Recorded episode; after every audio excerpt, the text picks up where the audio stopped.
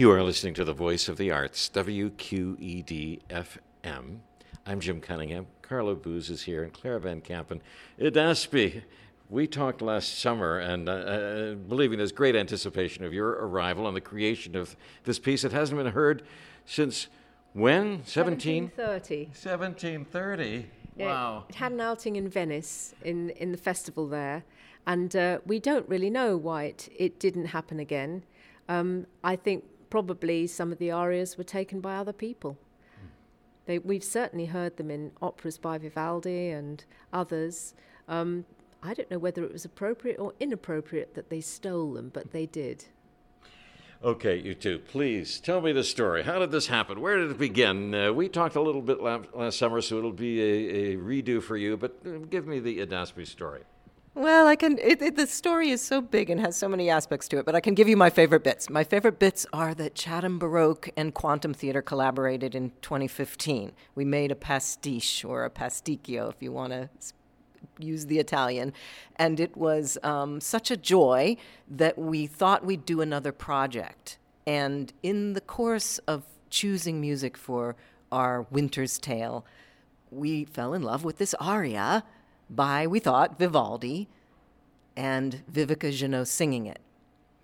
And one thing led to another, but this expert sitting next to me here, Claire Van Kampen, eventually was dragged into our project, lured by Vivica Genaux, and then I think quite falling in love with Chatham Baroque and finding them kindred spirits. And for a while, we were doing Vivaldi's Bajazet, or Bajazet, however you say it.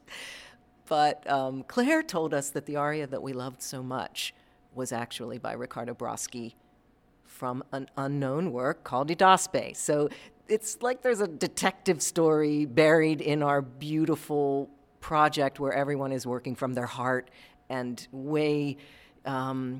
just contributing to make this thing happen, starting with this lady.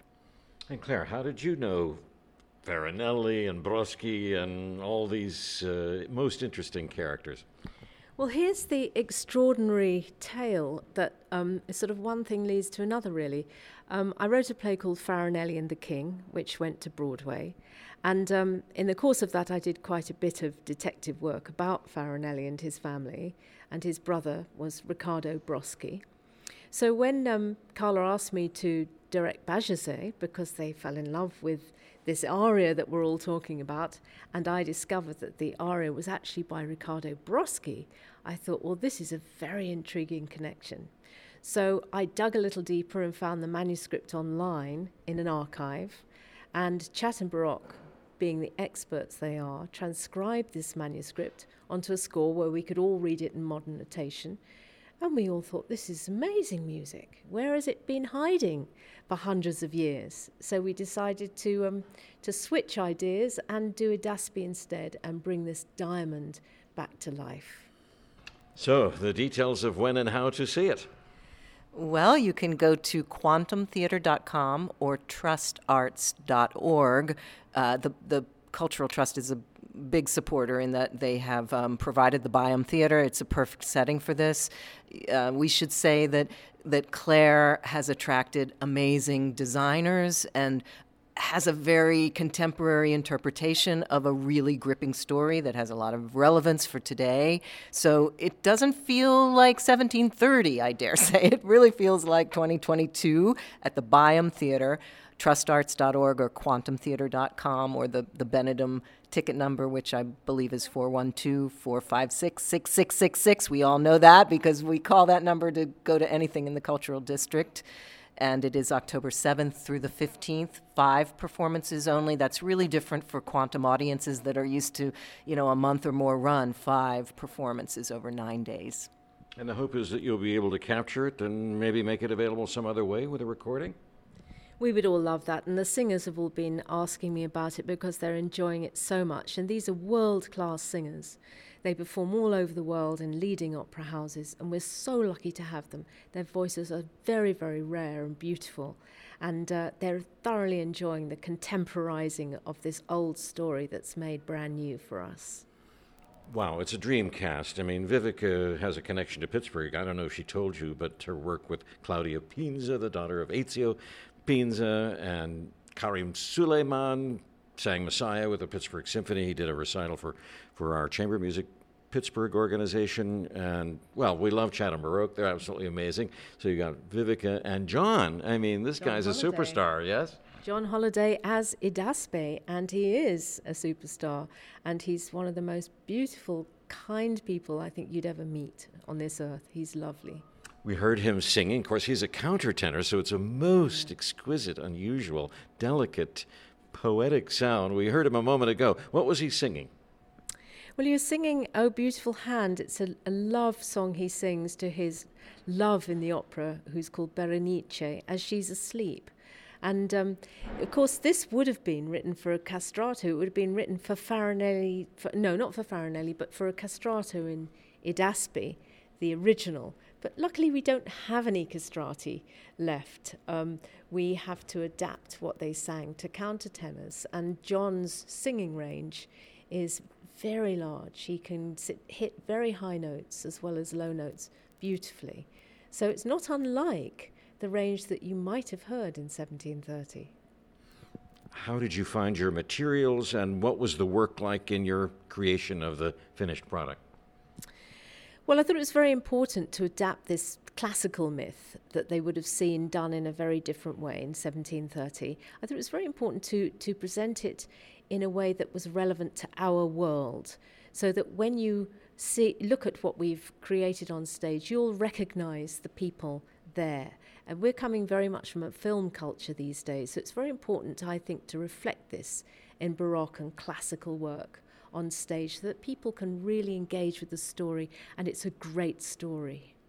The story. Tell me a little bit about it, the executive version of the story, the summary, please. Well, I love that it is about two immigrant children who came from a war-torn place, the Middle East, we assume, to a Mediterranean, Western, more wealthy and more stable city, supposedly, Naples, Claire decided. And the two siblings were separated early in their lives and rise to become leaders of clans who are at war in a sort of underbelly, because in these cities that welcome immigrants from war, opportunities are not really extended, right? So connection to a criminal element is often what happens, right? These are our stories of today. And the two siblings really, are in the middle of a dramatic moment of their lives. And I think Claire should tell you the thing that she cares about the most in this story. Other aspects of the whole production that you want people to know about? It's going to look great, sound great, amazing performers. Yes? Do you know, it's really a story about love. Everybody loves someone who either can't love them back or won't love them back. And it's a desperate hunt and seeking after love that we all recognize and we all need more of in our lives. Perfect for the times that we're living in, no question about that. Lady Rylance, you know Pittsburgh now, yes? You and Mark were here for Hamlet and a couple of other things. Yes, we came a long time ago in 1991 with Hamlet, and then again in 2003 with Twelfth Night. And he and I are creating a TV series, actually, about Carnegie and Frick for TV. So we're going to be here a lot. We're going to be very embedded in Pittsburgh over the course of the next few months. Okay, representing the Hollywood Reporter and Variety, more about this show with Carnegie and Frick. When are we actually going to get production rolling? Well, we hope soon. But I don't know yet, I have to say. But first we have to write it, don't we? And we have to make it plausible and realistic, because we must treat the history with respect. It's a fantastic city with many, many stories, and I'm sure this will be the first of many. Oh, I can't wait for that. Anything else that you're working on? You've just had the big success with Boeing Boeing, yes, and some other things too.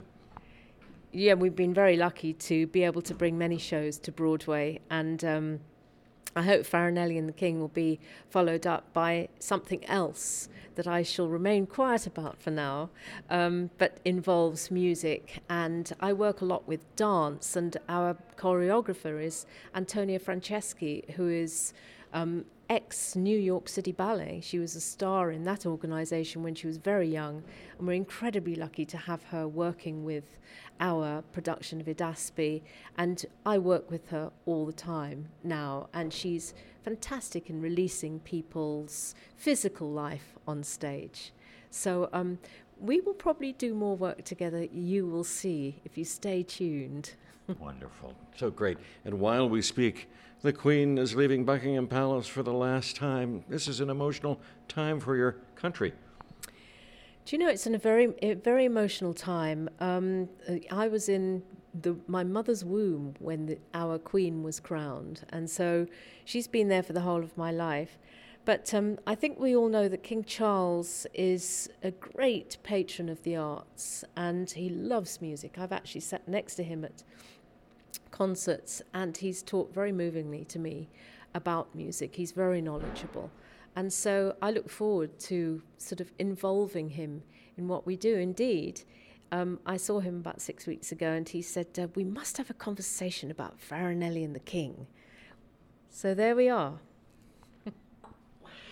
Claire Van Kampen and Carla Boos, all the best to you in producing this fantastic theatrical event and musical. It's just a total art work. Can't wait to see it, hear it, and I hope you'll come and visit us at QED very, very soon. All the best to you. Thank you very much. I'm over the moon to bring these beautiful people to Pittsburgh, and I so hope that everyone will join us.